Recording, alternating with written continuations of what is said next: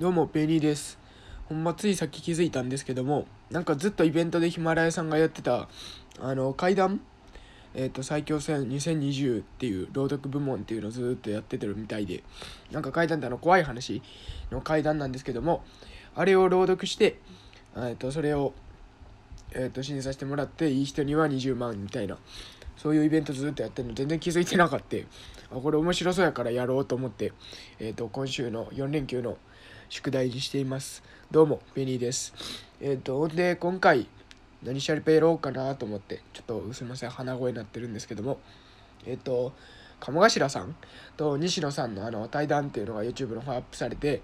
ちょっとそれ聞いてたんですけども。いやすごいですね鴨頭さん。僕全然イメージが全然覆ったというかずっとなんか YouTube とかもよく見てたんであの一時ね鴨頭さんめちゃめちゃその鴨頭さんの YouTube チャンネルの広告を打つってことをずっとやっててどんな動画見てもずっと最初に見たい人の動画じゃなくて鴨頭さんが映るみたいなのあったじゃないですか。であれで認知はしてたんですけどもなんかうさんくさそうな講演家の人やなぐらいの認識やったわけですよ。でも結構話してる内容とかも面白くって別になんかめちゃめちゃすごいなんか綺麗事ばっかり言ってそうなイメージがあったんです。講演家の人ってあんまりそういうどういう感じなのかって僕自体イメージなかったのでそういう講演みたいなのをなりわいにしてる人っていうぐらいなんでなんかそういういいこといいことめっちゃ言うだけな感じなんかなぐらいのイメージ偏見があったんですけどもいや全然そんなことなくていやもちろんその本人の人もできるだけそういったいい情報みたいなのが拡散すればいいっていういい情報をまき散らすみたいなことを言ってはるんで、えー、とリレーに掲げてはるんでそういういい情報っていうのはもちろんいろたくさんたくさん発信されてる方なんですけどもその中にも別にそれだけじゃなくて本音みたいなところもあったりしてぶっちゃけて言いますけどっていうところにちょっとしたネガティブな情報とかも入ってたりしますしえっ、と何よりも別にその話すだけ話したりするだけじゃなくてちゃんといろんな人に対しても与えてるギバーっていうか何て言うんですかね。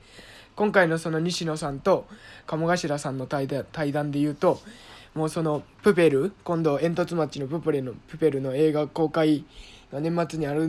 あると思うんですけどももうそれをもう西野さんもう今回だけは買ってくださいと今回は私は西野さんを勝たせますっていう風に言ってですねもうその鴨頭さんがやってるサロンメンバーさんとかそういう総力になってもうチラシ配りまくるみたいなもう完全に。えーと、そういうシステムを作ってもらって西野さんにこうプレゼンしてみたいな。私はもうこれやらせてくださいって言いに来たんです今回の「タイタンは」ぐらいの意気込みで語ってらっしゃるわけですよ。いや本当にすごいなと思って。でいやそもそもその講演家って僕その鴨頭さんもおっしゃってましたけど結構なんかある程度成功された方っていうのがお話ししてくださいって依頼されて喋るっていうようなイメージ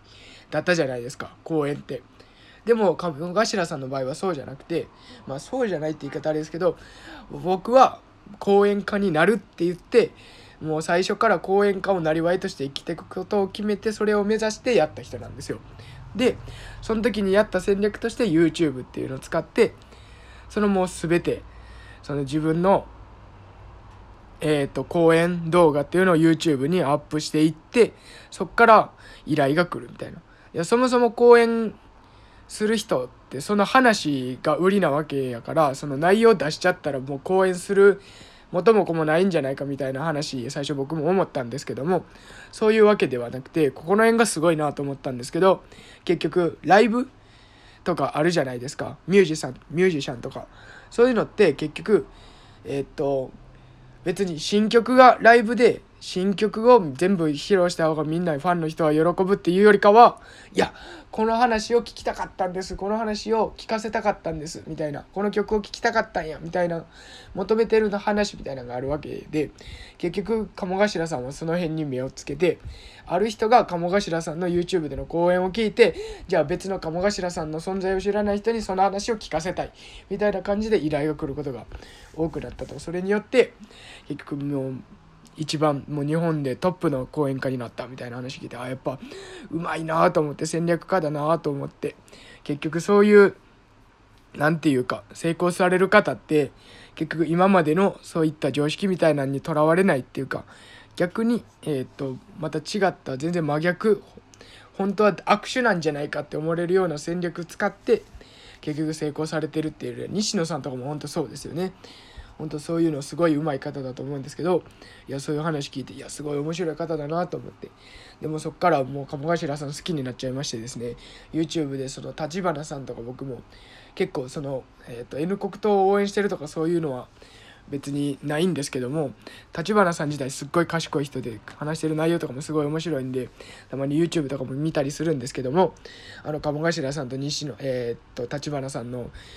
会談えっ、と講演会2人での対談であったりとかあと堀江門さんと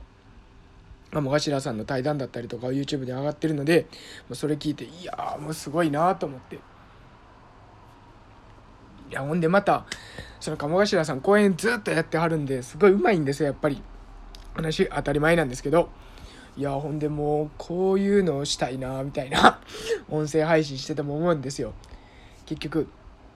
話の内容喋ってる内容に無駄がないからそのいなんか聞いてて心地よいんですよ。もうなんかじれったい聞いててじれったいとかないんですよ。もうこの僕の話自体皆さんじれったいのもはよ結論言えよぐらい思ってるかもしれないんですけどさっきからダラダラダラダラ喋ってるんで。っていうとこあってまあいやいいいいなと思っても早速鴨頭さんの365日の365日間でえー、っといい話し方を手に入れるえー、っと、みたいなメルマガ、無料のメルマガをとりあえずポチりましたね。もうなんならちょっとその話し方の学校みたいなのも鴨頭さんがやってるみたいなんで、それもポチって無料体験みたいな、入学体験みたいなやって、あわよくば入ってしまおうかみたいなことも考えたりしてるんですけども、とか言ってね。まあ、そういう感じで鴨頭さん、あの、すごい、今までの認識とガラッと西野さんとの会談対談で変わりましたっていうお話でした。はい。皆さんもよかったら是非聞いてみてください。はい。ということで、今回のお話、良かった方、鴨頭さんすごいな、聞いてみたいな、気になるなって思った方、ぜひぜひ、この放送に対していいね、よろしくお願いします。また、ペイニーの渋声しゃべり、チャンネル登録の方もよろしくお願いします。また、こうやってね、いろんな情報発信を Twitter の方でもしてるんで、ぜひぜひ Twitter のアカウントのフォローの方もよろしくお願いします。はい、今回は以上になります。それでは。